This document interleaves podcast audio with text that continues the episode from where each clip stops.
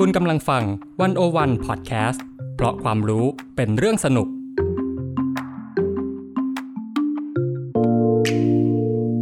Press Cat เข้าถึงสื่อ เข้าใจสื่อในยุค disruption สื่อจะอยู่รอดไหม จะปรับตัวอย่างไร สุดารัตน์พรมศรีใหม่ คุยทุกเรื่องกับตัวจริงของวงการสื่อมวลชน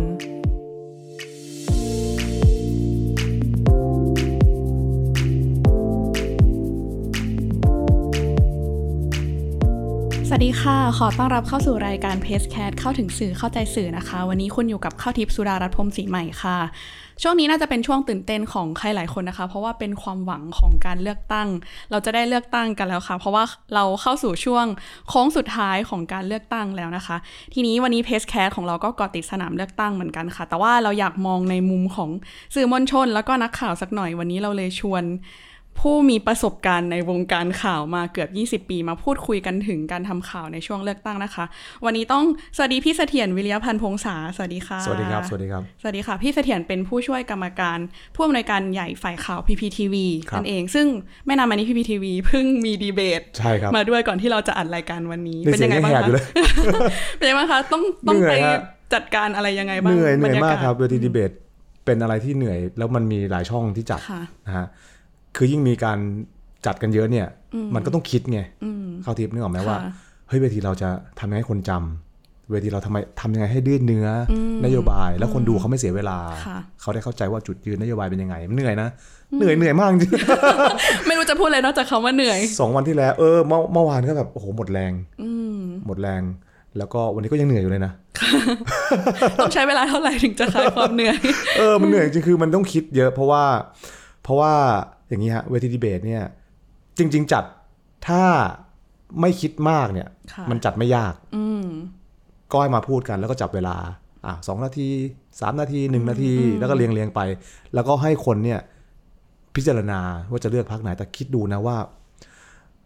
คนฟังเนี่ย เดี๋ยวนี้นะสื่อแบบเยอะแยะ ใช่ไหมเยอะมากแล้วคนต้องมานั่งฟังทุกพักพักละสองนาทีสามนาที ในนโยบายหนึ่งนะค่ะใช่ไหมค่าไฟ2นาที แล้ว8พัก 16 นาที ค่าน้ำมันอีก 2 นาทีอีก 30 นาที ไหนจะการเมืองอีก อะไรอย่างเงี้ยพีพีทีวีเนี่ย ก็เลยคิดว่าจะต้องกลั่นให้มันเห็นอะค่ะ และมันเป็นดีเบตจริง ๆ คือได้แลกเปลี่ยนกัน เพราะว่าลำพังการพูดเรียงไปทีละคนทีละคนเนี่ย ผมว่าอันนี้คิดเองนะค่ะมันเหมือนโยนภาระให้คนดูอะเขาต้องคิดเยอะนึกว่านึกออกไหมเขาเขาไม่เขาดูมาหลายช่องแล้วเขายังต้องคิดอีกเหรอใช่เขานอกจากนั้นเขาอ่านมาแล้วด้วยนะ ถูกไหมฮะตามสื่อต่างๆ เพราะแต่ละพรรคเนี่ยเขาก็มีอินโฟกราฟิกค่ะแล้วก็มาพูดซ้ำกันอีกบนเวทีด้วย content เดิมๆทีละพรรคเรียงๆไปเนี่ย เราก็เลยคิดว่าทำยังไงให้มันเกิดการ discuss กันค่ะให้เกิดการถกเถียงกันเพราะอะไรเพราะถกเถียงกันจะเห็นจุดอ่อนจุดแข็งถูกไหมคนดูจะได้รู้อ๋อพักนี้เขาแจกเงินแบบนี้พักนี้เขาแจกเงินแบบนี้พักนี้หวานเลยนะ ทุกคนนะทำไมเขาถึงทุกคนน่ะทำไมพักนี้เฉพาะคนจนน่ะเออทำไมเฉพาะเฉพาะกลุ่มอะก็มาแลกเปลี่ยนกันค่ะคนดูก็จะได้อ๋อมันมีคอนเซปต์แบบนี้เฮ้ยค่าไฟทำไมมันแพงพักนี้เขามองว่าอ๋อมันมีเรื่องสัญญาที่ขายไฟให้เอกชน เอกชนมาขายไฟแล้วจ่ายจ่ายเงิน อะไรเงี้ยจ่ายเงินฟรีอีกพักหนึ่งเขาบอกอ๋อเรา เราใช้โซลาร์เซลล์น้อยไปค่ะอีกพักหนึงก็จะบอกอ๋อเราใช้ก๊าซธรรมชาติในราคาแพงคือทำยังไงอะ เวทีมันประมาณชั่วโมงสองชั่วโมงอะ ให้คนได้เห็นว่าอ๋อแต่ละพักมันต่างกันอย่างนี้เว้ย ซึ่งคนดำเนินรายการก็คือพี่เอ็นก็เหนื่อยมากนึกออกไหมฮะ คือ คือถ้าอยู่ๆโยนไปเนี่ยอะคนละสองนาทีนะ พูดไปเนี่ย มันก็ไม่เหนื่อยอะค่ะถูกไหมแค่คุมเวลาอืมแต่เมื่อไหร่ที่เราต้องคิดอะเข้าทิปค่ะ ต้องคิดว่าเวลาเขาพูดปุ๊บเนี่ย เอ๊ะสองภาคนี้มันต่างกันอย่างนี้เว้ยเราก็ต้องบี้เข้าไปว่าเอ้ยทำไมคุณไม่ทำอย่างนี้ทำไมคุณถึงแจกเงินทุกคนน่ะ บางคนเนี่ย เขาเป็นคนรวยอะ่ะทำไมเขาต้องได้หมื่นหนึ่งอะ่ะอืมทำไมคุณไม่เจาะเข้าไปอะ่ะ มันก็จะเป็นมุมว่า เออเขาก็บอกว่าเฮ้ยหลักประกันพื้นฐานเนี่ย มันไม่ควรแบ่งแยกในเชิงสวัสดิการสังคมเนี่ยค่ะมันต้องให้ทุกคนทุกคนต้องมีหลักประกันเช่น 30 บาทอย่างเงี้ย ก็ต้องให้ทุกคน แต่ว่าถ้า เป็นคนที่มีฐานะ เขาก็จะไปโรงพยาบาลเอกชน เขาก็จะไปทางเลือกที่เขาพอทำไหว แต่ว่าพื้นฐานมันต้องได้กันทุกคนเว้ยเอออย่างเงี้ยอืมเราถึงเข้าใจว่าอ๋อ จริง ๆ มันมีหลักพื้นฐานใช่ไหมหรือบางคนก็บอกเฮ้ยงั้นต้องเซฟงบประมาณนะต้องเจาะไปเลย เฉพาะคน 15 ล้านคนที่เป็นคนเปราะบาง ต้องมาลงทะเบียนคนจนค่ะคนรวยแล้ว ไม่ต้องมาไม่ต้องไปช่วยเขา ไม่ต้องไปกระตุ้นเขา มันก็ยิ่งเปลืองคนที่คนที่จนเขาก็ยิ่งได้น้อยลงเพราะมันไปไปเฉลี่ยเศรษฐีไอ้พวกนี้ฮะพิธีกรพิธีกรมันมันก็ต้องคิด มันมีหลายข้อมูลแล้วก็ต้องแบบใช่ควบคุมเวลา อันนี้มันแค่ล้วเรื่องจะมีการประทะทางความคิดอีก ใช่เราเราก็ต้องต้องคิดให้ได้ให้คือเวลาฟังแล้วเนี่ย ก็ต้องก็ต้องให้เห็นว่าเขาต่างกันตรงนี้เว้ยอืมใช่ไหมแล้วก็ต้องไปต่อว่า ที่ต่างกันตรงนี้มันเพราะอะไรอืมแล้วกี่คู่อะคิดดูว่าในที่เรามีตั้งมีตั้งเจ็ดแปดพักกี่คู่อะใช่ไหมค่าไฟ เรื่องการแจกเงินสวัสดิการสังคม อะไรพวกเนี้ยมันเลยทำให้เวทีดีเบตทำให้ง่ายก็ง่ายทำให้ค่ะยากมันก็เหนื่อยอืมถึงถึงบอกว่าถึงบอกว่ามันเหนื่อย มันเหนื่อยเหนื่อยถึงสองสามวันอืมเรามีเรามีคำถามจากยูเครนด้วยนะ อ่าได้ได้ดูเออพี่นาเนี่ยไปค่ะทำงาน คือเราคิดอย่างเงี้ยว่า คนที่จะมาดีเบตเนี่ยมันต้องพิสูจน์ตัวเองได้ทุก คือคนที่จะเป็นนายกกันนึกว่าไหมค่ะมันก็ต้องมาตอบคำถามได้ทุกทุกเรื่อง เพราะเวลาคุณขึ้นมาเป็นนายกเนี่ย คุณหลีกไม่ได้อืมที่จะเจอทุกคำถามค่ะแล้วตอนนี้วิกฤตรัสเซียยูเครนมันกระจายไปทั่ว ส่งนักข่าวไปที่ยูเครนไปรายงานสถานการณ์แล้วก็ถามมาว่า ถ้าคุณเป็นนายกเนี่ย และเมื่อสงครามมันเร่งเร้ามันขยายวง ตะวันตกเขาก็ ชูธงจีนเขาก็เริ่มจะเข้ามาค่ะเขาหาพวกกันแล้วเนี่ยอืมประเทศไทยอะอืมจะยืนตรงไหนอะอืมแล้วเขาก็ถูกบีบ เป็นคำถามสำคัญนะคะถูกคำถาถูกไหมสำคัญมาก แต่เราไม่ค่อยเห็นในเวทีอืมดีเบตอืมอันนี้สำคัญเผื่อๆสำคัญที่สุดค่ะว่าไทยจะยืนจะจะจะจะไปตรงไหน ใช่ไหมว่าเฮ้ยทุกประเทศเขาก็กดดัน ถ้าคุณต้องยกมือโหวตถ้าคุณจะไม่อยู่ข้างจีนไม่อยู่ข้างรัสเซียคุณต้องอยู่ข้างอเมริกา แล้วเราค้าขายกับจีนเท่าไหร่อืม ถ้าคุณอยู่ข้างรัสเซียอ้าวคุณไปอยู่ข้างลุกละผู้ลุกลานค่ะแล้วคนที่ตายในยูเครนอืมคุณมองเขายังไงอืมถ้าคุณไปอยู่ข้างตะวันตก หรืออยู่ข้างจีน อะไรอย่างเงี้ยคือนึกออกไหมฮะเพราะฉะนั้นมันคนทำงานมันต้องคิดคิดเยอะมาก เข้าใจว่านักข่าวก็ต้องมองอย่างรอบด้านเหมือนกัน เพื่อที่จะวัดวิสัยทัศน์ ของใช่แต่ละพรรคการเมืองก่อนที่เขาจะมาเป็นผู้นำซึ่งใช่ซึ่งเขาว่าก็สำคัญตามที่พี่เสถียรบอกนะคะใช่หมายถึงว่ามันคือควรจะมีสิ่งเหล่านี้อยู่ด้วย ใช่ใช่ทีนี้ปัญหาของของบ้านเราเนี่ย ผมว่าว่าทำการดีเบตมัน มันเพิ่งเริ่มต้นไม่นานไงอืมใช่ไหมแต่ถ้าดูฝรั่งอะเขามีเวทีอืมใช่ไหมเขามาค่ะยืนบนโพเดียมปะทะกันเลยอืมแคนดิเดตประธานาธิบดีอะใช่ไหมจนเขาทำจนเป็นวัฒนธรรม และอย่างเงี้ย มันจะยกระดับการการเมืองค่ะคนดูเขาจะสามารถมองเห็นได้ว่า อ๋อ นโยบายของเดโมแครตของริพับลิกันของพรรคค่ะนี้ฝ่ายนี้ แล้วก็จะถูกท้าทายอืมตลอดเวลา ของไทยเนี่ยมันเพิ่งเริ่มมา ผมว่าเนี่ยสี่ห้าหกปีหลังอืมมันก็มันก็ต้องสร้างวัฒนธรรมพวกนี้ไปสื่อด้วย แล้วตัวแคนดิเดตด้วยนะค่ะจะเห็นว่าแคนดิเดตบางพรรคก็ไม่ออก ใช่ไหมก็คืออไม่ให้ความสำคัญอืมกับการต้องเผชิญหน้ากับคำถาม หรือกับฝ่ายตรงข้ามไอเนี่ยก็น่าเสียดาย ถูกไหมบางคนก็บอกเลยผมพูดไม่เก่ง มันไม่ใช่เรื่องพูดเก่งพูดไม่เก่งอืมมันคือการโชว์ความคิด ใช่คือไม่ต้องไม่ต้องพูดสละสลวยก็ได้ แต่ว่าคิดอะไร มันต้องสื่อสารออกมาให้ได้ ให้คนค่ะเขาเข้าใจได้ ไม่ใช่ว่าต้องพูดเก่งเป็นน้ำไหลไฟดับใช่ไหมแต่พอแคนดิเดตบางคนเนี่ยไม่ให้ความสำคัญกับการดีเบต หรือการมาตอบคำถาม หรือการเทียบกันระระหว่างนโยบายเนี่ย อันนี้น่าน่าเสียดายคือ คือไอไอไอที่ว่าทำการดีเบตมันก็เลย มันก็เลยไม่ไม่สมบูรณ์อืมมีอะไรต้องระวังไหมคะพอเราเพิ่งเริ่มวัฒนธรรมการดีเบตในการเมืองไทยในสังคมไทยแล้วเนี่ย คือสังคมไทยก็ว่าไปก็ไม่ไม่ได้เหมือนฝรั่งมากนักเนาะฝรั่งเนี่ยเขาเขาตรงค่ะๆใช่ไหมเขาเถียงกันแบบเข้มข้นอืมแล้วเขาก็รู้ว่ามันคือกติกาค่ะแต่คนไทยเนี่ย สื่อเองเนี่ยก็จะถูกด่านะ ผมก็ถูกด่านะบางทีค่ะก็ เฮ้ยคุณจับคนมาทะเลาะกันอืมคุณต้องการยอดใช่ไหมอืม คุณต้องการปั่นกระแสใช่ไหมค่ะแต่ถ้าไม่ทะเลาะกันหรือไม่เถียงกันเนี่ย เราจะเห็นจุดอ่อนจุดแข็งของแต่ละฝ่ายไหมอืมมันก็เลยกลายเป็นเส้นเส้นบางๆที่ PPTV หรือผมเองก็ต้องคิดว่า เอาประมาณไหนอืมใช่ไหมจะปั่นกันประมาณไหน ใช่ไหมแล้วจะปั่นด้วยด้วยเนื้ออะไรค่ะใช่ไหมจะทำยังไงให้ถกเถียงกันโดยที่ ไม่ใช่การวิวาทอะอืมใช่ไหมถ้าวิวาทปั๊บสังคมก็จะรู้สึกว่า ไม่โอเคอะค่ะ ไม่ไม่ไม่ได้อยากไม่ได้อยากดูมวย คือทำยังไงให้คนถกกันเรื่องค่าไฟแล้วสนุกอะ เข้าทิปอืมอืมมันง่ายไหมคือมัน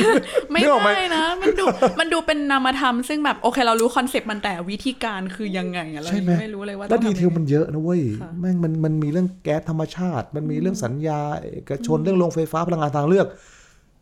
อันนี้คือโจทย์ของคนของคนทำงานอย่างพวกเราคนทำสื่อว่าค่ะไอ้เรื่องที่มันมันยากๆอะเรื่องที่มันซับซ้อน หรือเรื่องระหว่างประเทศเนี่ยจะทำไงให้มัน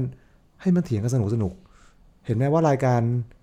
ทอล์กหรือรายการสนทนาเนี่ยมันก็เป็นเรื่องใกล้ตัวเรื่องดราม่าเรื่องชาวบ้าน เรื่องหวย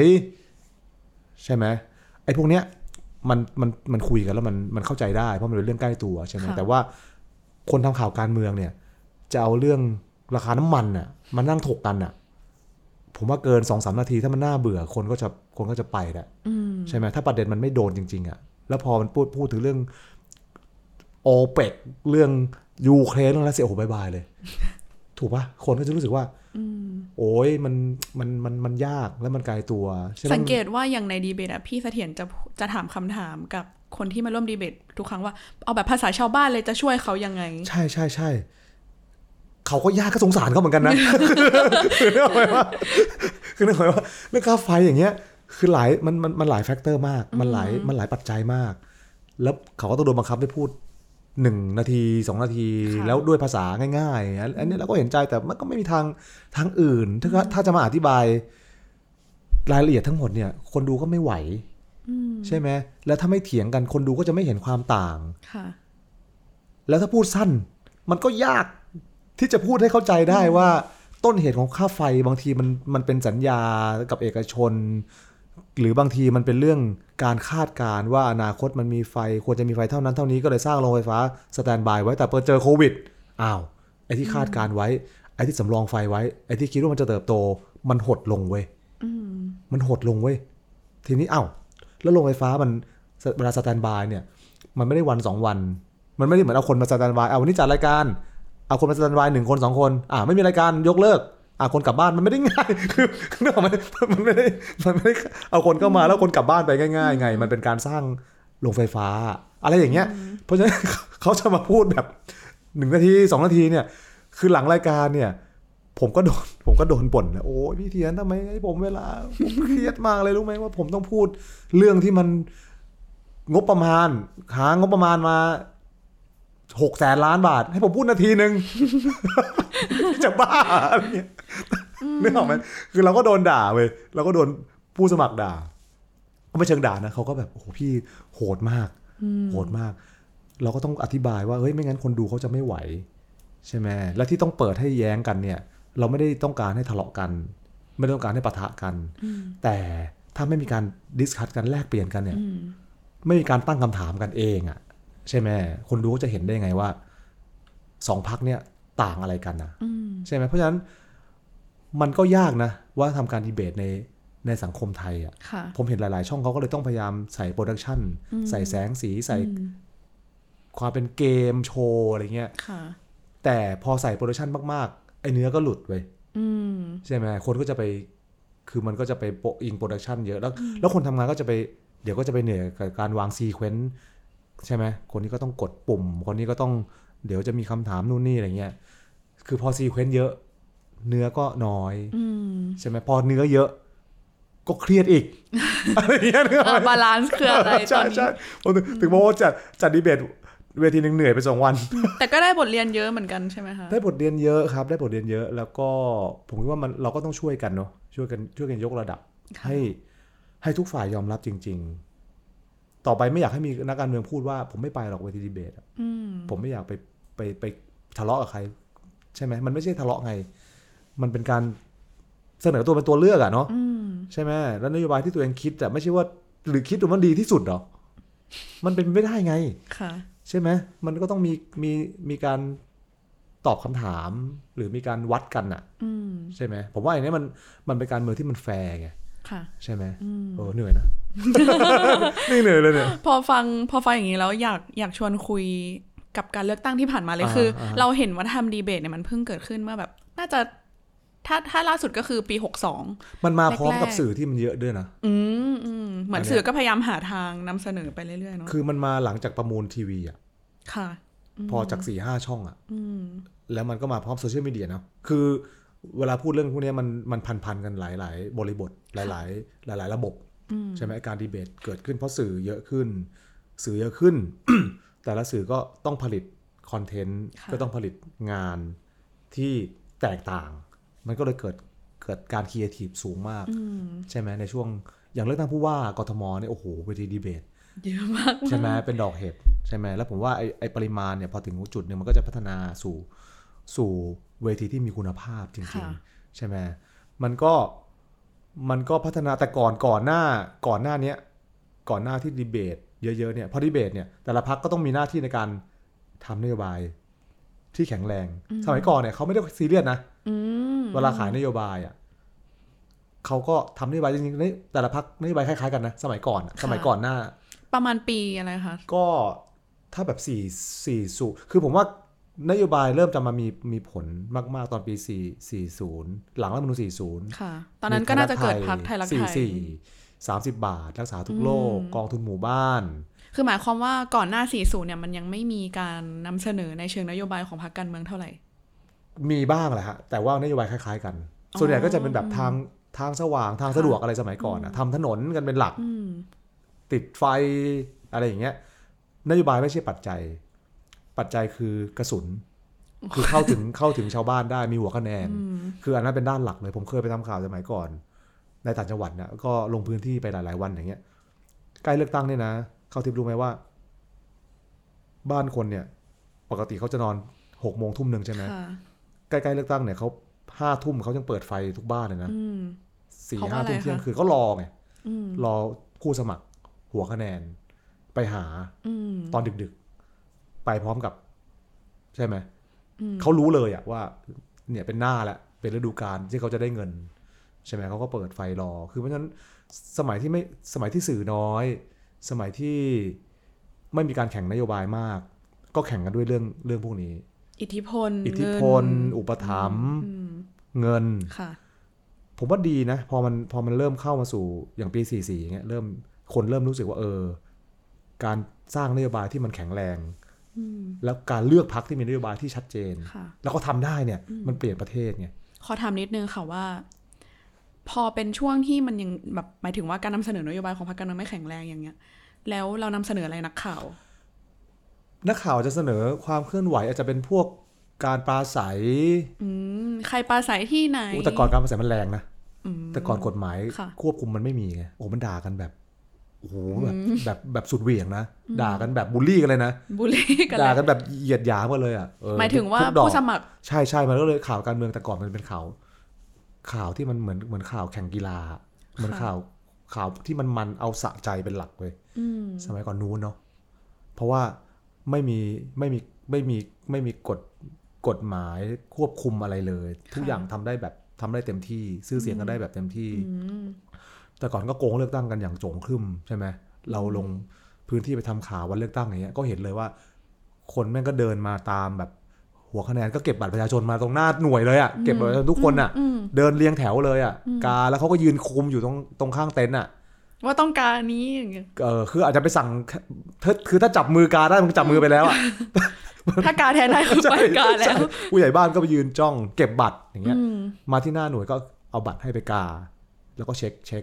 แล้วมันก็เช็คแต้มจากจากในหมู่บ้านนั้นได้เลยไงค่ะว่าหน่วยเนี้ยมีคนมาเลือก 200 คน ผู้ใหญ่บ้านเอาคนมาเลือกได้ตามเป้าไหม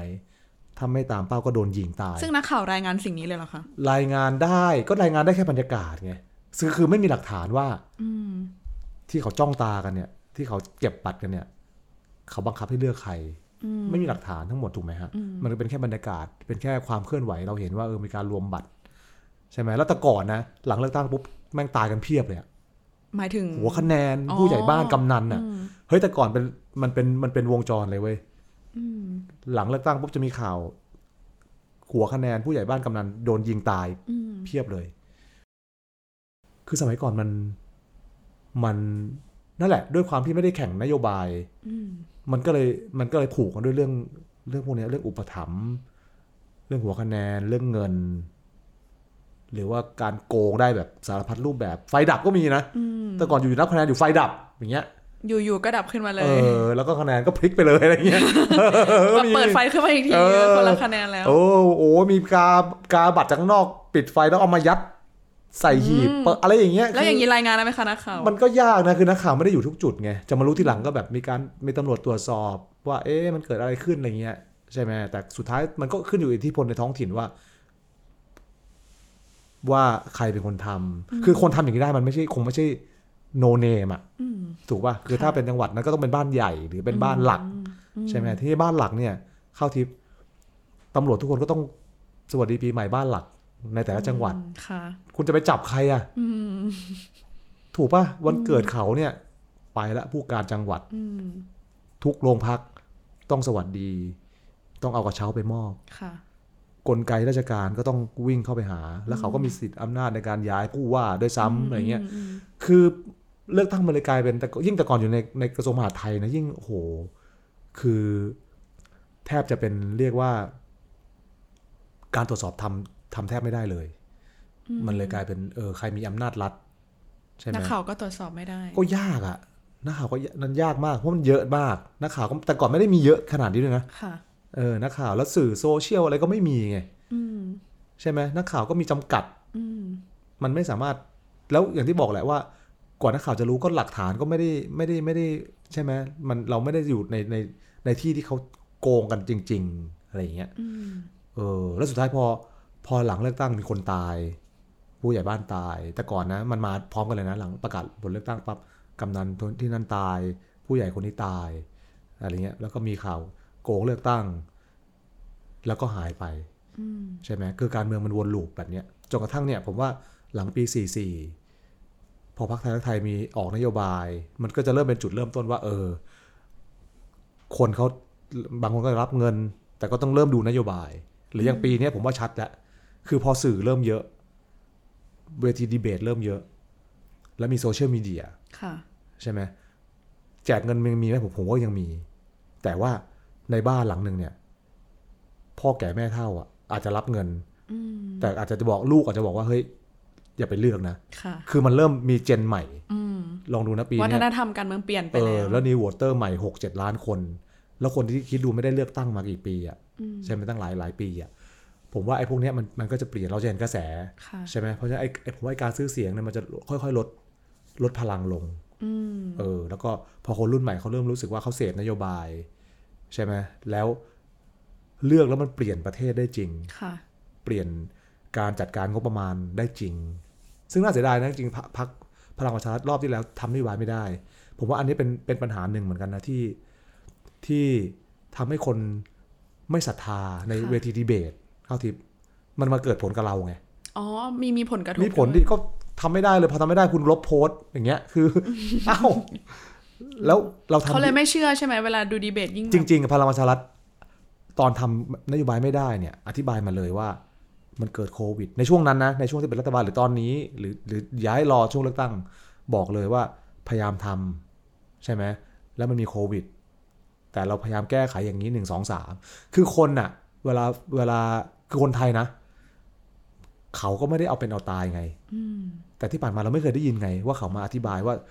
นโยบาย 420 บาทค่าแรงปริญญาตรี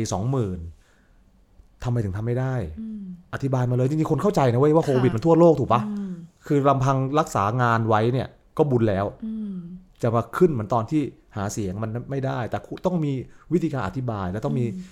มีความรับผิดชอบต่อสังคมจริง ๆเว้ยค่ะแต่พอคุณไม่ทำอะ พอไม่อธิบายไม่ขอโทษ ลบโพสต์อย่างเงี้ยอืมพอถึงเวลาเลือกตั้ง คนก็ เฮ้ย ฟังนโยบายแล้วมันจะเป็นอย่างเดิมไหมล่ะอืมฟังฟังไปอะ ก็ขายฝันอะอืมใช่ไหมพอถึงเวลาตั้งรัฐบาลเสร็จว่าก็บายบาย แล้วก็ไม่ทำค่ะไอ้อย่างเงี้ยมันต้องมันต้องมาพร้อมกันไงอืมมันต้องมาพร้อมกับวัฒนธรรมที่ดีของตัวนักการเมืองด้วย ที่คุณต้องรับผิดชอบคำพูดคำสัญญาของคุณอืมใช่ไหมแล้วก็แล้วกล้ามามาเผชิญหน้ากับฝ่ายตรงข้าม และสื่อก็ต้องสร้างระบบในการดีเบต ให้มันมีประสิทธิภาพ มันต้องมันต้องมันต้องยกระดับไปพร้อมๆกันไงค่ะมเออเสียดายอืมนี่ทำให้นึกถึงช่วงเอ่อปีสองห้าสี่สี่ถึงสองห้าสี่แปดที่ที่พี่เสถียรบอกก็คือช่วงนั้นเป็นช่วงที่นโยบายแข็งแรง แล้วก็เหมือนพักไทยรักไทยนี่ก็ทำสำเร็จอืมอืมในในหลาย ๆ เรื่องแล้วด้วยเนี่ย ตอนนั้นวัฒนธรรมการนำเสนอข่าวการเมืองนี่มีมีเปลี่ยนไปบ้างไหมคะ ผมว่าตอนนั้นมันมันเป็นช่วง มันคือมันพอใช้รัฐธรรมนูญ40 เนี่ย มันก็เป็นความหวังเนาะความหวังของของคนไทยคือรัฐธรรมนูญ40ต้องเท้าความนิดนึงมันมา มันมันเป็นผลพวงมาจากเหตุการณ์พฤษภา35ค่ะที่มีการใช่ไหมสลายม็อบ แล้วก็ใช้ความรุนแรงแล้วมันก็มันมีความพยายามปฏิรูปสังคมมาเนี่ยช่วง 3 6 3 7 3 8 กระทั่งมีรัฐธรรมนูญโครงเขียว 40 มีกลไกมีองค์กรอิสระ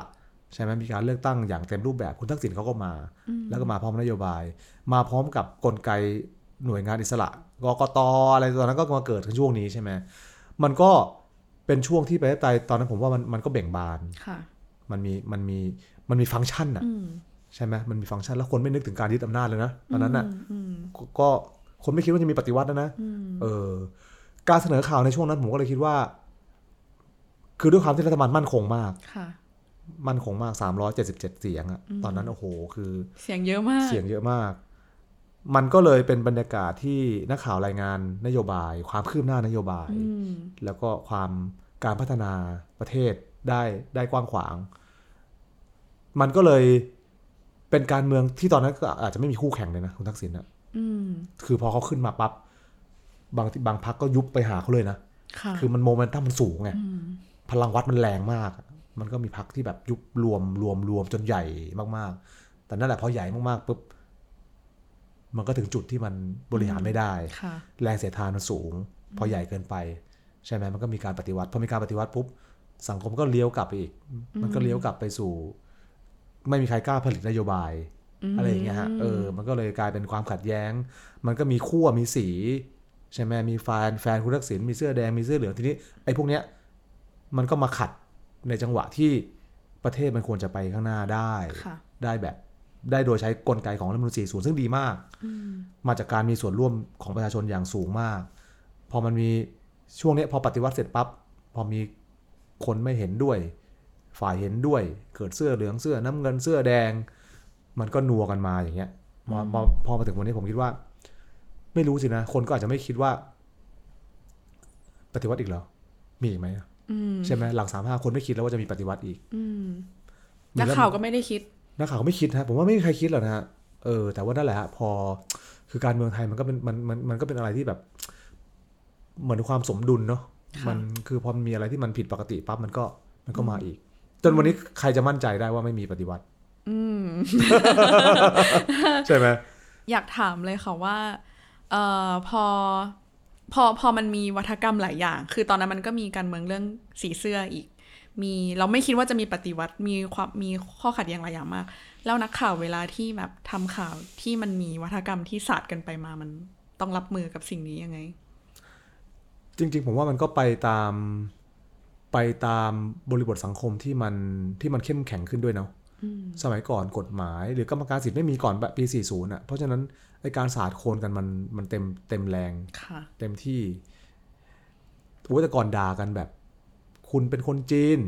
คุณไม่เป็นเหมาะกับเป็นนายกไทยหรอกอะไรอย่างเงี้ยโอ้ยแบบคุณเหยียดเชื้อชาติโอ้บูลสุลี่ดกันๆคุณมันเขมรอะไรอย่างนี้เลยนะ อะไรอย่างเงี้ยคือแบบ คือไม่มีไม่มีลิมิตเลย สื่อเองก็ไม่ได้มีไม่ได้มีอะไรให้ยึดว่าว่าตรงไหนมันคือเส้นของการบูลลี่อะไรเงี้ยผมคิดว่า ข่าวการเมืองมันก็เลยไอ้พวกนี้มันก็เลยแบบเหมือนกับเหมือนกับ เหมือนกับเป็นเป็นของ เป็นของที่มันสนุกอะสะใจอะสมัยก่อนข่าวการเมืองมันมันเน้นสะใจเน้นแรงค่ะเน้นปิงปองอืมเออ เน้นการตอบโต้ค่ะนักการเมืองสมัยก่อนถึงเป็นนักการเมืองที่มันพูดเก่งมากนะที่เป็นดาวดาวอะไรเงี้ยแล้แล้ววก็สเป็นภาโอ้ดาวแล้วก็เป็นที่แบบนักข่าวก็ต้องรอสัมภาษณ์เขาไปต่างจังหวัดก็ไม่รอสนามบินนะ เพื่อจะได้ประโยคมาพาดหัวข่าว คุณเฉลิมคุณสมัคร คุณชวนค่ะอะไรอย่างเงี้ยอืม คุณอภิสิทธิ์สมัยก่อนอะไรเงี้ยคือแบบ คือต้องคือมันเลยเป็นนักประดิษฐ์วัฒกรรมหนังสืออหนังสือพิมพ์หรือสื่อในยุคนั้นเนี่ย ก็เลยเป็นพื้นที่ที่ เป็นพื้นที่ในการต่อรอง หรือพื้นที่ในการศาสตร์วัฒกรรมค่ะเป็นหลักเลยนะอืมเออ แต่ก่อนมันไม่ได้มีการแข่งนโยบายอย่างที่บอกอะว่านโยบายเนี่ยไม่มาใช่ไหมนโยบายแต่ละพรรคก็จะคล้าย ๆ กันเขาก็จะแข่งกันว่า ใครปราศัยเดือดกว่ากันดุกว่ากันอืมใครมีคำคม เออ ใครมีคำคม ใครด่าใครเจ็บกว่ากันอะไรเงี้ย เฮ้ย มันแข่งกันอย่างนี้เลยนะเว้ย เออ ใครด่าใครได้แสบที่สุด แสดงว่านักข่าวต้องแบบจำสมมติว่าถ้าไปเวทีประสัยนี้คือต้องแบบใช่ใช่จำเพราะใช่ช่วงนั้นใช่มันไม่น่าจะมีแบบอะไรที่มันไม่เหมือนโซเชียลมีเดียที่แบบถ่ายได้เลยตอนนี้ไม่ใช่ไหมไม่ไม่ก็นักข่าวทั้งนั้นแหละ นักข่าวหลัก นักข่าวหลักหนังสือพิมพ์ทีวีหลักหลักทั้งนั้นแหละที่จะต้องแบบบันทึกเรื่องพวกเนี้ยใช่ไหมแล้วมันก็พอไม่ได้แข่งนโยบายกันอะ นักข่าวก็ก็จับแต่ไอ้ไอ้พวกเนี้ยไอ้การปราศัยไอ้วัฒกรรมทิมแทงกันอย่างเงี้ยสวนกันไปสวนกันมา มันก็เลยเกิดใช่ไหมเคยได้ยินใช่ไหมว่าคนก็เบื่อข่าวปิงปองพักนี้ด่าพักนี้พักนี้ด่าอะไรเงี้ยก็ด่าพ่อล่อแม่กันไป มันก็เลย มันก็ทำให้คนรู้สึกเออ คนก็เบื่อเนาะการเมือง ใช่ไหมแต่ผมว่านั่นแหละฮะมันก็ค่อยๆพัฒนามานะพอถึงวันนี้ผมว่ามันมันเริ่ม มันเริ่มคนเริ่มคาดหวังใช่ไหมกับกับนโยบายค่ะแล้วก็พอรู้สึกว่ามันมันเออมันเปลี่ยนประเทศได้อะไรเงี้ยเออมันก็เปลี่ยนไปเยอะเนาะอืมนึกถึงสมัยเก่าๆแล้วก็แบบ มันเราไม่ได้มองการเมืองแบบแบบทุกวันนี้ด้วยแหละอืมนักข่าวเองเนาะคือนักข่าวเองก็อยู่ในบริบทสังคมค่ะในยุคในยุคโน้นอะก็วัตถุดิบก็มีประมาณนี้ ก็เสนอวัตถุดิบแบบนี้อืมสังคมก็จะเรียนรู้แบบนี้อย่างเงี้ยอืม อืมอยากรู้ว่าเวลาลงไปตามปราศัยในช่วงเลือกตั้งแต่ละครั้งนักข่าวสมัยก่อนต้องเตรียมอะไรไปบ้างคะนักข่าวก็ต้องรอดูว่าเขาจะด่าใครวะอืมจะฟาดกัน อันนั้นคือประเด็นหลักๆที่อัต้นองนั้นคือจับต้องไปรอเลยเว้ยใช่ไหมไปรอเลยว่า เออเฮ้ยเขาจะแบบเขาจะอัดกันยังไงวะพักนี้กับพักนี้อะไรเงี้ยใช่ไหมสุดท้ายนะผมว่านักข่าวเป็นบางทีมันเป็นบางทีเป็นอาชีพที่น่าสงสารนะบางทีนักข่าวการเมืองอะค่ะคือนักข่าวการเมือง บางทีเห็นอะไรที่คนคนไม่เห็น แล้วก็พูดไม่ค่อยได้อะไรเงี้ยอืมเช่นอะไรบางคะทียกตัวอย่างได้ไม่ไหเช่นมแบบเราเราไปเราไปรายงานปลาใสอย่างเงี้ยใช่ไหมเราไปเครื่องบินส่วนตัวนะเว้ยนักการเมืองอะค่ะบางคนอย่างเงี้ยอืมเออ ซึ่งเป็นนักการเมืองที่ใส่เสื้อหม้อห้อมอย่างเงี้ย หรือแบบใส่เสื้อแต่มีเครื่องบินส่วนตัวอะไรอย่างเงี้ยนึกออกไหมแบบพอแจ้งบัญชีทรัพย์สินก็แบบ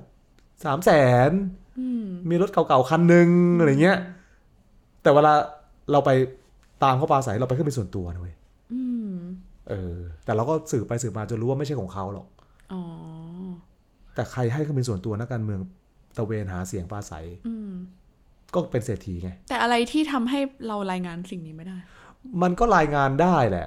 เพียงแต่มันก็ไม่ได้มีหลักฐานอะไรที่แบบอืมเขา อาจจะให้ยืมซึ่งอันคือนึกออกไหมสมัยก่อนนู้นอะสมัยก่อนแบบยี่สิบปีสิบยี่สิบปีก่อนอะใช่ไหมถ้าสมัยนี้มันก็ทำคงทำยากใช่ไหมนาฬิกายืมมาก็ยังเป็นประเด็น ใช่ไหมขึ้นเครื่องบินส่วนตัวก็คงต้องต้องต้องถูกรายงาน แต่เมื่อสิบปียี่สิบปีก่อนอะกลไกในการตรวจสอบก็ไม่ได้เข้มแข็งแบบนี้ค่ะใช่ไหมแล้วนักข่าวยุคนั้นก็เห็นอะไรพวกนี้แหละ ที่การเมืองแต่ก่อนมันเป็นมันเป็นโลกสีดำเยอะด้วยนะอืม เออ มันกกตรไหวจสอบยาก มันตรวจสอบมันไม่มีหน่วยงานไหนตรวจสอบไง มันเลยเต็มไปด้วยอิทธิพลไงนักข่าวก็ทำได้ไม่เต็มที่นักข่าวก็ทำได้ เออ มันไม่มีไม่มีแบ็กอัพด้วยอืมใช่ไหมเราก็เป็นคนตัวเล็กๆอะที่รายงานอะเออ มันไม่ มันไม่ได้มีกระแสสังคมหรือไม่ได้ไม่ได้มีปปชอะไรที่มันแบบ เออคุ้มครองพยานอืมใช่ไหมกฎหมายข้อมูลข่าวสารไม่มีเว้ยไม่มีอะไรคุ้มครองนักข่าวเลยอืมใช่ไหม แล้วผลประโยชน์มันเยอะอืมแต่ก่อนเขาจัดเกรดกระทรวงกันอะเข้าทิพย์ก็รู้ดีใช่ไหมเกรด A เกรด B เกรด C อย่างเงี้ยไม่ได้วัดด้วยเนื้องานของของกระทรวงนะ ว่าเออกระทรวงนี้มันท้าทาย คนจะได้มีคุณภาพชีวิต ถ้าคิดในแง่นี้จริงๆกระทรวงกระทรวงพัฒนาสังคมต้องเป็นเกรด A ถูกปะค่ะเฮ้ยเป็นกระทรวงที่พัฒนาคน เพราะคนเนี่ยมันคือพัฒนาชาติ แต่กระทรวงเกรด A คือกระทรวงอะไร กระทรวงคมนาคม กระทรวงที่สร้างถนนตลอดเวลา กระทรวงที่มีงบประมาณเยอะๆ กระทรวงศึกษา เป็นกระทรวงที่เกินครึ่งเป็นค่าเทอมครูเออเป็นค่าเงินเดือนครู คนก็ไม่ค่อยอยากจะไปนั่งอะไรเงี้ยใช่ไหมคือแต่ก่อนมันอยู่ด้วยอย่างเงี้ยการเมืองมันมันเป็นมันมันว่ากันด้วยเรื่องผลประโยชน์อืมเรื่องโครงการ เรื่องการแบ่งเค้กใช่ไหมแล้วนักข่าวผมว่านักข่าวหลายคนรุ่นเก่าๆเนี่ยเขาอยู่ในวงการจัดตั้งรัฐบาลนะเขาก็เห็นมาตลอดแหละว่า เวลาเลือกตั้งกันเสร็จเนี่ยนักการเมืองแบ่งเค้กกันยังไง มันเลือกกระทรวงกันอะ มันดูด้วยอะไรอืมมันดูเรื่องงบลงทุน มันดูว่าบริษัทของเราเนี่ยจะมารับงานกระทรวง หากินงบประมาณแผ่นดินได้ได้เต็มเม็ดเต็มหน่วยแค่ไหน อันนั้นคือเกรด A เกรด B เกรด C ใช่ไหมมันก็มันเป็นการเมืองที่มันผมว่านักข่าวนักข่าวอย่างที่บอกแล้วว่านักข่าวรุ่นเก่าๆเขาก็ผมว่าผมก็เห็นหลายเห็นหลายคนเขาก็เขาก็ออกจากวงการไปเลยนะบางคนก็รับไม่ทค่อนยไม่ได้ไหวนะเออคือ โลกมันมันเทาอะ มันเทาเทาดำอะ มันมัน สิ่งที่รายงานหรือสิ่งที่เปิดเผยต่อสาธารณชนมันมันแค่เสี้ยวเดียวอะแล้วเป็นมันมันเป็นสิ่งที่มันถูกปั้นกันมาแล้วใช่ไหมแต่ว่าข้างหลังการเมืองอะมันคืออย่างที่บอกอะว่าเขานั่งเครื่องบินส่วนตัวนะเว้ยอืมแล้วเขาใช้ชีวิตแบบกินอาหารพัตตาคารทุกมื้อนะเว้ยอืมแต่ใช่ใส่ไหมเสื้อหมอม แต่ใส่เสื้อหมอม ใส่ผ้าขาวม้าไปนั่งกินข้าวเหนียว ถ่ายรูปกับชาวบ้านข้างถนน เสร็จแล้วก็นั่งเครื่องบินส่วนตัวกลับอย่างเงี้ยอืม คือใครจะเป็นคนให้เครื่องบินส่วนตัวนักการเมืองครับ หรือหรือใช้เดินทาง ก็ต้องเป็นกลุ่มทุนที่เขามีความคาดหวังว่า ถ้าคุณเข้าไปในสภาแล้วคุณจะทำกฎหมายอะไรเอื้อให้กับ สังคมไทยมันก็เป็นสังคมที่มันมีการเอื้ออะไรพวกเนี้ยกับกลุ่มทุนใหญ่ตลอดเวลา ใช่ไหมจริงๆการเมืองการเมืองไทยมันเทามาก เทามากไอ้พวกเนี้ยมันเป็นสิ่งที่ผมคิดว่า นักข่าวการเมือง บางคนอาจจะอาจจะเห็นแล้วอาจจะแบบปรงอะ นึกออกไหมฮะคืก็อจะมีเฉดที่ปลงเออยอมไปปรงกับระบบเลย มีเฉดไม่ยอมมั้งคะไม่คือผมว่านักข่าวโดยโดย DNA ไม่ได้ยอม ไม่ได้ยอม เพียงแต่พออยู่นานๆแล้วก็แบบ จะทำอะไรวะ จะเปลี่ยนยังไงวะอะไรอย่างเงี้ย ก็ทำได้ ผมว่าก็เขาทุกคนก็ดิ้นรนรายงานในสิ่งที่สิ่งที่เราเราเราเราทำได้อย่างเช่น นาฬิกาบิ๊กป้อมอย่างเงี้ยอืม ผมว่าอันนี้มันคือความคลาสสิกของนักข่าวทำเนียบ ถูกป่ะที่ตั้งใจจะถ่ายให้เห็นว่า เขาใช้นาฬิกายี่ห้ออะไรอ๋อแต่เพื่อมันคือเพื่อมันคือบางทีมันพูดตรงๆไม่ได้ใช่ไหมถูกมัคืนอเลยสื่อต้องพูดหาตรงไม่ได้ ก็ต้องคอยจับดูว่าเขาใส่อะไร ใช่ไหมเขายกนาฬิกาขึ้นมาบังยกมือขึ้นมาบังเนี่ยก็ผมว่าสื่อก็ตั้งตั้งใจถ่าย เพื่อสะกิดเฮ้ยหน่วยงานตรวจสอบมึงดูเว้ยอืมมึงดู สังคมช่วยดูอืมแล้วเข้าสู่สเต็ปการตรวจสอบ คือนักข่าวบางทีทำได้ทำได้เท่านี้ไงอืมทำได้เท่านี้ผมว่าเนี่ยคือความการดิ้นรนของนักข่าวคือนักข่าวเราไม่ใช่ตำรวจอืมไม่ใช่เห็นเฮ้ยเห็นบิ๊กป้อม คุณใส่นาฬิกาแพงออกหมายเรียกมามาสอบสวนสัมภาษณ์เขาเขาบอกไม่รู้อย่างเงี้ยก็จบนะถ้าข่าวทำอะไรไม่ได้มากกว่านี้นะเว้ยอืมอาวุธของนักข่าวคือแค่ถามคำถาม ถูกปะตั้งใจถาม ถามจนบางบางคนก็เบื่อนะ คนดูก็เบื่อเขา แล้วคนตอบก็ไม่รู้ ทุกวันก็ไม่รู้อืมแต่นักข่าวก็หยุดถามไม่ได้ เพราะเพราะคำถามคืออาวุธ ชนิดเดียวที่เรามี เราหยุดถามไม่ได้ แล้วแล้วคำถามคือนำไปสู่คำตอบค่ะแล้วคำถามมันคือแสงสว่างอืมมันทำได้เท่านี้ฮะผมว่า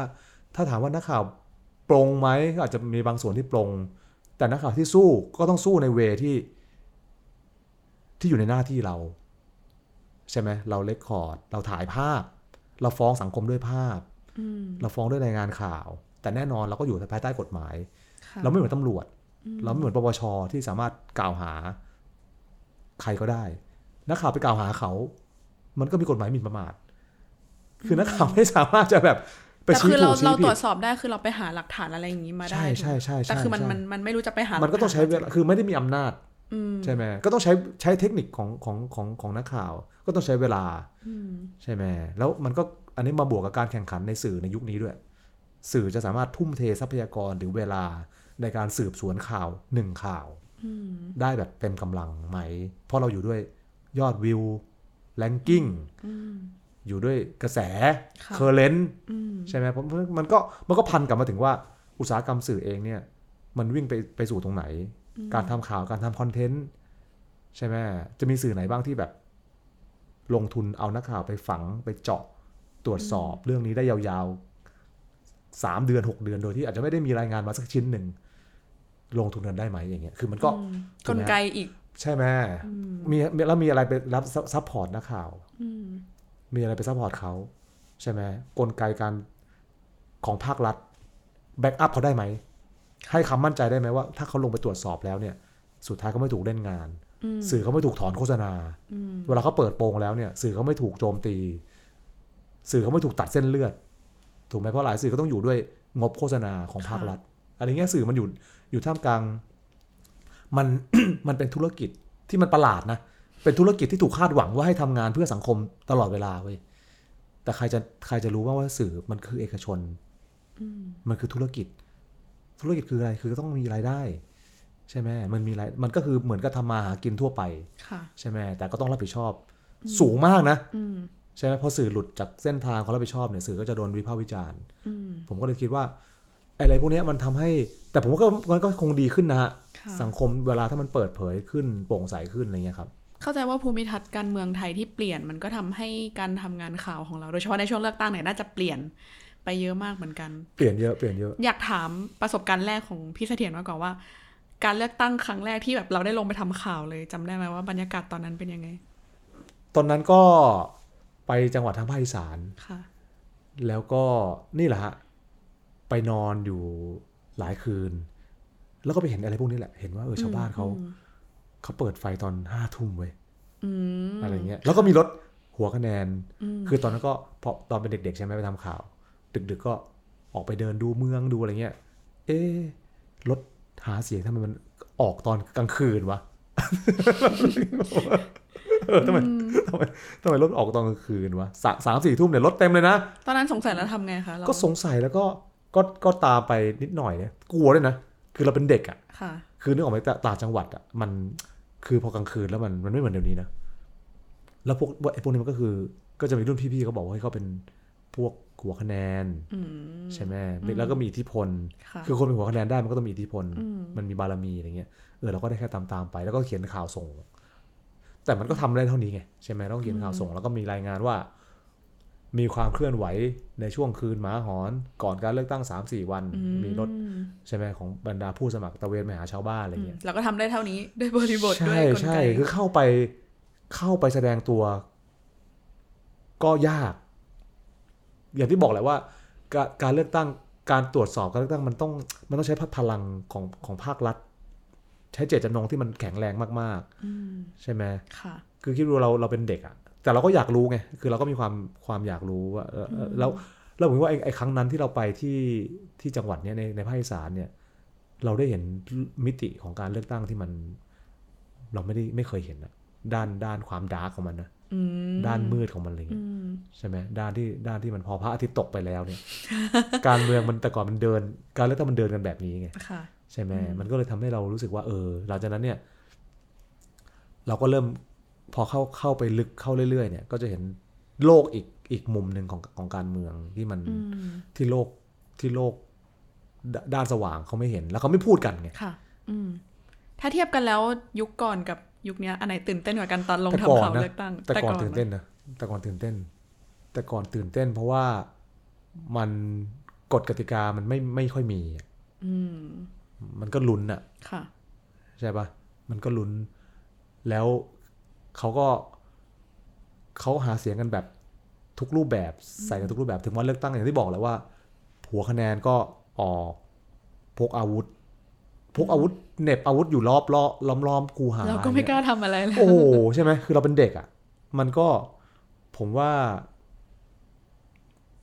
ผมว่าตอนนั้นเราเองไม่ไม่กล้าแม้กระทั่งแสดงตัวว่าเราเป็นนักข่าวด้วยซ้ำนะอืมเออมันน่ากลัวนะบรรยากาศแล้วเขาไม่ถามเหรอคะเวลาเราไปเดินดูเขาก็เขาก็ไม่ถามนะคือเขามันเป็นมันมีแต่ความลึกลับนะสมัยก่อนเนาะอืมมันแล้วมันก็ไม่รู้ว่าว่าใครเป็นใคร อย่างนี้นะเขาต้องระมัดระวังตัวไหมคือ ในแง่ที่ว่าแบบ ไปลงพื้นที่ต้องเตรียมตัวอะไรใช่ครับางใช่ครับ ใช่ครับ คือไอกไอการจะเข้าไปอยู่ในจุดที่มันแบบ แบบโจงขึ้นเลยอะแบบหลักฐานชัดเลยอย่างเงี้ย มันยากมากค่ะมันยากมาก แต่ด้วยความเป็นนักข่าวนะ ผมว่าร้อยทั้งร้อยอะมันมีความบ้าบิน คือคนคือคนมันเป็นนักข่าวเนอะมันก็มีความบ้าบินก็แบบทะโผล่เข้าไปอย่างเงี้ยทะละทะลาเข้าไปอืมอะไรเงี้ยจนกระทั่งได้เห็นนะว่า เออเฮ้ย มันมีเรื่องแบบนี้ว่ะโหการเมืองนี่มันมันมันโหดว่ะ ใช่ไหมทำให้ผมคิดว่า การลงทำข่าวเลือกตั้งเนี่ยทำให้เราเห็นภาพการเมืองไทยแบบ เราเราเราเราอ่านหนังสือแบบเป็นร้อยเล่มเราก็ไม่เห็นนะอืมนึกออกปะเราเราเรียนหนังสือมาเนี่ย จนจบปริญญามาเนี่ย เราเรียนเรื่องการเมือง เราเรียนรัฐศาสตร์เราเรียนพวกเนี้ย เราทำข่าวเลือกตั้งสามเดือนเราเห็นอืมเห็นความ คือเห็นทุกมิติเนาะค่ะการเมืองไทยมันเป็นเรื่องที่แบบไม่ใช่ทฤษฎีเลยอืมความสัมพันธ์ของคนในท้องถิ่นกับนักการเมืองกับหัวคะแนนกับผู้ใหญ่บ้านเนี่ย มันเป็นอีกโลกหนึ่งเนาะแล้วโลกนั้นเขาไม่ได้พูดเรื่องนโยบาย โลกนั้นเขาไม่ได้พูดเรื่องกฎหมาย ไม่ได้พูดเรื่องความคาดหวัง ไม่ได้พูดเรื่องการปฏิรูปเปลี่ยนแปลงอะไรเว้ยมันเป็นเรื่องของคน หาเช้ากินค่ำอืมมันเป็นเรื่องของคนยากคนจนอะใช่ไหมมันเป็นเรื่องของของของของเศษเงินจริง ๆ นะ เออ แล้วมันมีความหมายต่อผู้คนมาก ๆ ใช่ไหมเพราะฉะนั้นไอ้นิยามการเลือกตั้งของสมัยก่อนอะของคนเมืองกับคนต่างจังหวัดมันไม่เหมือนกันอืมเขาจะคิดว่าเป็นเป็นฤดูที่แบบ เป็นฤดูทำเงินของเขาอะอืมใช่ไหมวันเลือกตั้งก็จะต้องมีต้องมีค่าที่เขาต้องไม่ได้ไปทำนา เขาต้อง เสียเวลาไปเลือกตั้งอะไรเงี้ยเออมันก็เลยทำให้เรา ผมว่าผมก็โตขึ้นนะ จากจากข่าวการเลือกตั้งอะจากข่าวข่าวการหาเสียงเนาะทำให้วันนี้เราก็ยังเข้าใจนะว่า พอมันเป็นการเมืองที่มันมันมีมันมีความขัดแย้งสองเจน เนี่ย เราถึงเข้าใจว่าทำไมการเมืองยุคเก่าๆเนี่ย มันมันถึงคนการเมืองต้องไปงานศพ ต้องไปงานงานบวชต้องไปงานแต่ง เออ เพราะมัน เพราะมันเป็นวิถีชีวิตจริง ๆ ใช่ไหมการเมืองรุ่นใหม่พูดถึงถึงนโยบาย พูดถึงเรื่องงบสถาบัน พูดถึงเรื่องงบกองทัพค่ะก็ว่าไปนะ แต่ว่าการเมืองไทยอาจจะยังต้องมีการเมืองที่มันเป็นการเมืองแบบ แบบอุปถัมภ์บ้านใหญ่ไม่ถึงยังมีเครือข่ายอืมถึงยังมีน้ำหนัก แต่ผมคิดว่าค่อยๆ มันจะค่อย ๆ เปลี่ยนนะอืมค่อยๆเปลี่ยนเปลี่ยนตามตามตามสภาพสังคมค่ะ อืม คือมันก็ทั้งสื่อแล้วก็สังคมมันก็เคลื่อนไปด้วยกันเนาะ ใช่ครับ ทั้งหมดอะมันเคลื่อนไปไปเป็นองค์คาพยพค่ะกันไปหมด ซึ่งผมว่าเนี่ยหลังจากพักก้าวไกลมาปีเนี้ยอนาคตใหม่ก้าวไกลเนี่ยมันทำให้มันทำให้กระชากกระชากสังคมให้มันให้มันเห็นชัดขึ้นค่ะใช่ไหมว่าเออเส้นเส้นแบ่งอ่าหรือความสำคัญของนโยบาย หรือการแม้กระทั่งไอ้กิมมิคในการจัดปาร์ตี้ลิสต์อย่างเงี้ยคือก้าวไกลเขาจัด เอาแรงงานมาอยู่อันดับ4อย่างเงี้ยใช่ไหมซึ่งเป็นการทะฉีกกฎการการจัดปาร์ตี้ลิสต์ของทุกพรรคใช่ไหมเขาก็จะมีผู้นำผู้นำหัวหน้าอดีตหัวหน้าเลขานายทุนอะไรเงี้ยใช่ไหมผมคิดว่าการมาของก้าวไกลเนี่ย มันทำให้ ให้ว่าทำการเมืองมันถูกเขย่า มันถูกเขย่าอย่างแรงนะอย่างแรงมากๆนะแล้วเขย่าการทำงานสื่อไหมคะด้วยฮะ ด้วยฮะเขย่าการทำงานสื่อเขย่าผมว่าเขย่าสังคมไปหมดเลยนะแล้วทำงานทำให้สังคมเนี่ย วันนี้ผมคิดว่า มันจะเป็นมันจะแบ่งเป็น เป็นคนที่มีขั้วความคิดแบบคอนเซอร์เวทีฟกับพวกลิเบอรัลจริงๆเลยนะค่ะด้วยนโยบายด้วยด้วยประเด็นต่างๆ ที่ถูกโยนออกมาเนี่ยมันก็จะฉีกสังคมให้ให้สังคมมันชัดอนาคตเมืองไทยนะ แต่ก่อนนะผมทำข่าวการเมืองเนี่ยพรรคการเมืองสิบพรรคเนี่ยนโยบายแทบไม่ต่างกันนะอืมแต่วันเนี้ยผมว่าหลังจากวันเนี้ยมันจะมันจะมีฝั่งแหละค่ะฝั่งนี้อนุรักษ์นิยมอืมฝั่งนี้เสรีนิยมอืมฝั่งนี้ก็จะเปลี่ยนแปลง ฝั่งนี้ก็จะรู้สึกว่า ประคับประคองบ้านเมืองให้เป็นไปตาม step หรือไปอย่างช้าๆ ผมว่าหลังจากเนี้ยมันจะชัดขึ้น เออ มันก็เป็นมิติที่เราเราไม่นึกเหมือนกันเนาะว่าว่าการเมืองมันจะเดินเดินมาแบบนี้ ซึ่งถามว่ามันจะกล้าวข้ามความขัดแย้งไหมผมว่า มันจะมีความขัดแย้งมากขึ้น แต่แต่มันต้องประคองให้ความขัดแย้งอยู่บนความขัดแย้งที่มันมีมีตรรกะอืมมีเหตุผลค่ะใช่ไหมคือขัดแย้งอย่างเงี้ยผมว่าไม่ซีเรียสนะขัดแย้งเรื่องแนวคิดว่า เออ คิดจะแบบ เปลี่ยนไปเร็วๆ หรือคิดจะแบบช้าหน่อย ใช่ไหมเพราะหลายประเทศเขาก็ใช่ไหมทำแท้งเสรีไหมอืมผมว่าอยู่ที่กระบวนการในการจัดการความคิดว่าเราขัดแย้งกันแล้วเนี่ย เราจัดการมันยังไงอะใช่ไหมหลายประเทศเขาบอกเอ้าจะลงมติไหมทำแท้งเสรีไม่ใช่คนมาฆ่ากัน ไม่ใช่มาชุมนุมแล้วก็ด่ากันอย่างเงี้ยผมคิดว่า อันเนี้ยเป็นสิ่งที่สื่อเองเนี่ย ก็มองเห็นเนาะมองเห็นมองเห็นบริบทการเมืองที่ที่เปลี่ยนไป เราก็ต้องทำงานยากขึ้น เพราะว่าพอสังคมตื่นตัวเรื่องนโยบายใช่ไหมพอมีโซเชียลมีเดียสื่อเองก็จะมาเอาแบบข่าวปิงปอง จะมาแบบวาทกรรม หรือจะเอาแบบยอดตลอดเวลา สื่อเองก็ถูกท้าทายอะค่ะว่าพอเขาพอพรรคการเมืองเขาผลิตนโยบาย ใช่ไหมพอเขาแข่งนโยบายแล้วเนี่ยสื่อจะเปเปิดพื้นที่ให้มีการดีเบต หรือให้มีการdiscuss กันถึงในถึงนโยบายให้มันให้มันสุดได้ยังไงค่ะ ใช่ไหมอันนี้มันก็ขึ้นอยู่กับกับกับกับสื่อเองว่าว่าจะมี process ยังไงที่จะแบบชำแหละเอานโยบาย ซึ่งสื่อเองก็ต้องทำการบ้านเยอะถูกไหมใช่ค่ะ มันซับซ้อนไงซับซ้อนในทุกนโยบาย เช่นทหารอย่างเงี้ย คุณจะเข้าใจในกี่มิติ ใช่ไหมคือจะเข้าใจมิติง่าย ๆ ว่าคนวัยรุ่นไม่อยากจับใบแดงใบดำมันก็ไม่พอถูกปะเพราะตอนนี้สังคมยูเครนรัสเซียก็ยังลบกันใช่ไหมคุณจะบอกว่าประเทศโลกนี่มันก้าวหน้าขนาดใช้ AI ลบบอกไม่จริงไง นี่ขนทหารกันเห็นไหมจีนก็ขนทหารมาล้อมไต้หวันอย่างเงี้ย คือการลบกันด้วยคนจริงมันยังมีไงและสงครามโลกครั้งที่สามใครว่าจะไม่มี ถูกไหมเพราะไอ้การเตรียมกองกำลังสำคัญไหมก็ต้องมีเรือดำน้ำจะควรจะมีไหมไม่รู้ แต่ก็ต้องอธิบายให้ได้ว่าถ้ามีมีเพราะอะไร ถูกไหมเพราะฉะนั้นมันคือผมว่ามันจะมองแบบมิติใดมิติหนึ่งแบบเผลอๆไม่ได้ โดยเฉพาะเป็นสื่อ สื่อก็ต้องมองให้ครบ ทั้งหมดทั้งทั้งค่ะทั้งบริบทว่าประเทศมันจะไปได้ยังไงความมั่นคง กับกำลังทหารขนาดนี้ไซส์ขนาดนี้ หรือการบังคับคนจับใบแดงใบดำในมิติสิทธิมนุษยชน ในมิติความมั่นคง ในมิติต่างๆ เนี่ยมันจะเดินยังไงอะในเมื่อความความต่างมันมาจากพรรคก้าวไกลเนี่ยที่จุดอะไรอะไรพวกนี้มาทำให้คนมันขัดแย้งทีนี้สื่อเนี่ยมันมันเลยเป็นแพลตฟอร์มที่ต้องตกผลึกให้ได้ไงค่ะ ใช่ไหมแล้วสื่อต้องมีประสิทธิภาพที่จะเอาความคิดที่มันต่างมากๆอะอืมแล้วผมว่าความคิดคนจะจะต่างมาก ๆ สื่อจะ จะจะทำยังไงที่ที่เอาความคิดคนต่าง ๆ มา มาตกผลึกกันได้อะไรอย่างเงี้ยเนอะอืมเหนื่อยเหนื่อยนะ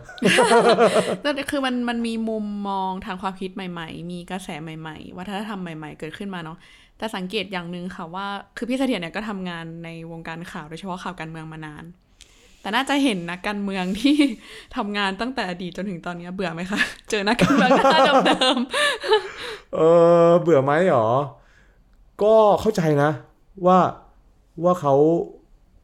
ว่าว่ามันเป็นรากเหง้าเนาะบางในบางในบางคนอะไรเงี้ยแล้วบางคนก็เป็นอาชีพอะเป็นแบบเป็นชีวิตของการเมืองๆอืมใช่ไหมเบื่อไหมหรอ ก็แอบเบื่อ ก็แอบเบื่อ ซึ่งมันมันก็ผสมกับการเฝ้ามองว่าเขาจะปรับตัวเองยังไงเว้อืยมใช่ปะเขาจะเขาจะไปกับยุคยุคนี้ได้ยังไง ใช่ไหมบางคนเขาก็ดูทันสมัยนะ บางคนเออเป็นคนเป็นคนเก่าแก่ก็จริงเนาะค่ะแต่ว่าเออเขาก็เขาก็ปรับเปลี่ยนได้แล้วเขาก็เข้าใจคนรุ่นใหม่ ใช่ไหมบางคนก็ยังมีวัฒกรรมแบบเดิมอืม โหเรื่องเดิมอืมๆพูดเรื่องเดิมๆอันนี้ผมว่าเดี๋ยวเวทีการเมืองมันจัดการเองอืมมาจัดการเอง คือนักข่าวมันมีหลายมิติเนาะเข้าทิพย์มันมีมิติทั้งเรื่อง ทั้งเรื่องเฝ้ามอง และส่วนตัวค่ะใช่ปะบางคนเราทำข่าวมาตั้งแต่เขายังเข้าการเมืองใหม่ๆอย่างเงี้ยอืมเราก็เป็นเด็ก บางคนต่างคนต่างเป็นเด็กอ่าสมัยก่อนเรายี่สิบสองเนี้ยค่ะเขาก็ยี่สิบสอง เขาก็เพิ่งเข้ามาเราก็เพิ่งเข้ามาเขาก็เป็นนักข่าวเราอืมเราก็ทำข่าวเขามาตอนตอนนี้เขาเป็นผู้บริหารพรรคแล้วอืมเขาจะเป็นเป็นหัวหน้าพรรคแล้วอย่างเงี้ยมันก็ เนี่ยคือความยากอันหนึ่งเว้ยของของนักข่าวการเมืองคือ มันเป็นเพื่อนกันด้วยอืมใช่ไหมเพราะแต่ก่อนเราไปหาเสียงกันอย่างเงี้ยเราก็กินข้าว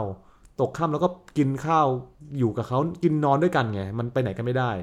ใช่ไหมแล้วเขาก็เด็กเราก็เด็ก ก็ เห็นกันมา หัวลาน้ำกันมาเออเด็กๆ ใช่ไหมโตขึ้นเขาก็เปลี่ยนแล้วก็เปลี่ยน วันนี้เราก็เป็นบอกอแล้วก็เป็นผู้บริหาร เขาก็เป็นผู้บริหารใช่ไหมทีนี้เวลาทำข่าวอะไอความสนิทไอความเป็นเพื่อน มันก็จะมีนะคือทุกคนอะ คนอะใช่ไหมแต่ นี่เลยคือ ผมคิดว่านี่คือความยากที่สุดของนักข่าวการเมืองเว้ยค่ะเข้าทิพย์ยิ่งยิ่งทำข่าวมานานๆอะเพื่อนเราทั้งนั้นเลยอะอืม ทุกพักเลยอะเออเคยเห็นหน้าค่าเอตาอกันเห็นก็มาอยู่กันมา ใช่ไหมเป็นสิบยี่สิบปีอย่างเงี้ย ใช่ไหมจะทำยังไงแบบ แต่ถ้าเพื่อนเข้าใจเราอะเขาก็จะรู้ว่า อย่าไปอย่าไปยุ่งกับมันแล้วก็ต่างคนต่างมีหน้าที่ต่างคนเนาะต่างมีหน้าที่ ใช่ใช่ใช่อันนี้เป็นคำถามสุดท้ายอ่าค่ะ อยากรู้ว่าในฐานะนักข่าวแล้วเนี่ย เราทำงานด้านการเมืองมาเป็นเกือบ 20 ปีแล้วเนาะแล้วก็เห็นการเลือกตั้งมา แต่ละยุคแต่ละยุคเห็นความเปลี่ยนแปลงมาโดยตลอดเนี่ย พอจะถึงการเลือกตั้งในปีนี้ค่ะ มีความหวังอะไรไหม หรืออยากเห็นการเปลี่ยนแปลงอะไรไหมในฐานะนักข่าวคนหนึ่งผมคิดว่าเห็นมาทุกทุกแบบในรอบเนี่ยสิบกว่าปียี่สิบปีเนี่ย คือวันที่จะเป็นนักข่าววันแรก ๆ ก็จะก็จะคาดหวังความเปลี่ยนแปลงที่แบบเร็วๆใช่ปะทำไมไม่เป็นอย่างนั้นวะทำไมมันเน่าจังวะทำไมมันโกงจังวะ อะไรเงี้ย แต่พออยู่มาระยะหนึ่งจนถึงวันนี้นะ ผมก็รู้สึกว่า เออ การเปลี่ยนแปลงมันเกิดขึ้น มันเกิดขึ้นแล้วนะ แล้วก็เร็วนะอืมเร็วกว่ากว่ากว่าที่เราคิดค่ะเนาะแล้วแล้วผมคิดว่าการเมืองการเลือกตั้งรอบเนี้ยมันจะมันจะเปลี่ยน mindset ของคนทั้งระบบการเมืองจริง ๆ นะ นอกจากนอกจาก คือผลการเลือกตั้งจะ จะออกมาแล้วทำผมคิดว่าทำให้ คนที่ไม่เคยคิดว่า หรือพรรคการเมืองที่ไม่เคยคิดว่าเอ้ยนโยบายมันสำคัญมากๆ หรือ passion ของคนทำการเมืองที่ที่ที่ที่ต้องชัดเจน หรือคำสัญญาของประชาชน ทุกคนจะต้องกลับมาให้ความสำคัญอืมผมผมคิดนะ ผมคิดเห็นผมเห็นเห็นเห็นเห็นการเปลี่ยนแปลงในทางที่ดีมาก ๆ นะ รอบเนี้ยผมรู้สึกว่า ผมรู้สึกว่าไอ้วัฒนธรรมพวกนี้แหละที่มันกระชากแรงๆมาเนี่ยที่มันที่มันเกิดการถกเถียงอย่างแรงๆ ทั้งเรื่องหนึ่งหนึ่งสองเรื่องยกเลิกเกณฑ์ทหารใช่ไหมหลายๆเรื่องเนี่ยที่สังคมไม่เคยพูดถึงเลยเว้ยถูกปะหลายๆสังคมไม่เคยหนึ่งหนึ่งสองเนี่ยสังคมไม่เคย ไม่เคยไม่ค่อยเห็นสื่อที่ผ่านมาไม่ค่อยเห็นสื่อพูดถึงด้วย เดี๋ยวนี้แต่ทุกวันนี้ดีเบตต้องมีต้องมีคำถามเรื่องไม่มี112ไม่ได้เลยอืมถูกไหมฮะคือผมก็เลยคิดว่า มันเป็นสังคมที่เปิดแล้ว แล้วพอสังคมมันเปิดแล้ว มันจะไม่มีใครปิดมันได้แล้วอืมพอเพดานมันขยับแล้ว มันจะไม่มีทางลดลงจากนี้แล้วค่ะแล้วผมดีใจนะ ที่การเลือกตั้งมันเป็นเวทีที่คนได้ถกเถียงกันในเรื่องทุกเรื่องจริง ๆ อย่างเสรีค่ะอย่างเต็มที่ผมว่าเนี่ยคือเป้าหมายนะเนี่ยคือเป้าหมายและผลการเลือกตั้งมันเรื่องหนึ่งเนาะเรื่องตั้งรัฐบาลก็เรื่องหนึ่งเนาะแต่การเลือกตั้งมันทำให้เกิดบรรยากาศ ที่เป็นประชาธิปไตยที่มันเบ่งบานมากค่ะๆอันเนี้ยมันคือการตื่นตัวแล้ว แล้วถ้าทุกคนกล้าที่จะพูดในทุกเรื่อง และสามารถท้าทายพรรคการเมืองว่าคุณกล้าหรือเปล่า ใช่ไหมกดดันนักการเมือง กดดันผู้บริหารพรรคมันจะไม่ใช่การเมืองในแบบวันเวย์อีกแล้วใช่ไหมไม่ใช่แบบฉันผลิตนโยบายมาแบบนี้ ฉันอยากทำแบบนี้ โดยฉันไม่ฟังเสียงใคร มันไม่มีแล้วเว้ย คือ ผมว่าเลือกตั้งปีเนี้ย มันถ้ามันเปลี่ยนว่าทำได้แบบนี้ เปลี่ยนการเปลี่ยน mindset คนต่อไปทุกคนต้องกล้าลงมาเวทีดีเบตใช่ไหมทุกคนต้องกล้าผลิตนโยบายที่มันมีความแหลมคมมีความชัดเจน นี่แหละฮะสิ่งที่สิ่งที่มันมืดมนอะอย่างที่ที่เล่าให้ฟังว่าสมัยก่อนมันโอ้โหมันมันเหมือนอยู่อีกโลกหนึ่งอะโลกโลกใต้ดินของการเมืองมันมันเยอะ โลกสว่างมันมีแค่สิบเปอร์เซ็นเอง แต่ผมคิดว่าวันเนี้ยโลกโลกมืดมืดค่อยๆ น้อยลงเนาะโลกสว่างมากขึ้น แล้วเมื่อไหร่การเมืองที่มันเปิด สว่างขึ้นเรื่อยๆ แล้วไอ้โลกใต้ดินมันน้อยลงอะ มันก็มันก็ ประโยชน์มันจะเกิดกับชาวบ้านค่ะแต่ก่อนเนี่ยที่บอกเลยว่า เราเราเราอยู่ในโลกของการเมืองโลกของการล็อบบี้โลกของโลกของอิทธิพล โลกของผลประโยชน์พวกเนี้ยเราก็รู้สึกเรื่องมืดมนไงใช่ไหมคิดว่าโหการเมืองมันมันเป็นคนละเรื่องเลยอะ่ะอืมแต่ทุกวันนี้การเมืองมันเป็นเรื่องเปิดแล้วค่ะทุกคนเคลื่อนไหวทุกคนพูด ไม่มีใครปิดอะไรได้แล้ว และอืมและพอมันเปลี่ยนแล้วมันจะเปลี่ยนไปตลอดกาลเว้ยค่ะอืมเนอะเราต้องมองโลกในแง่ดีนะเว้ย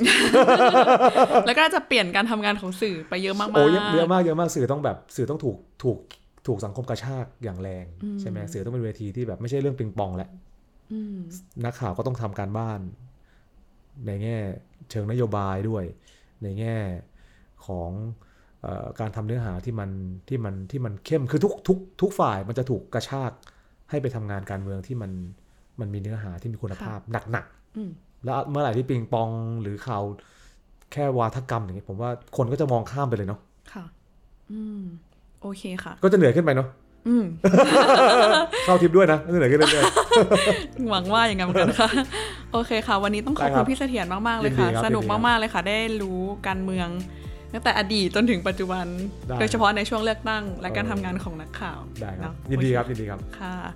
ค่ะสำหรับใครที่ต้องการฟังตอนอื่น ๆ ของ p l a c e c a t นะคะ สามารถติดตามฟังได้ในเว็บไซต์ดีวันวัน world ค่ะสำหรับวันนี้สวัสดีค่ะ สวัสดีครับ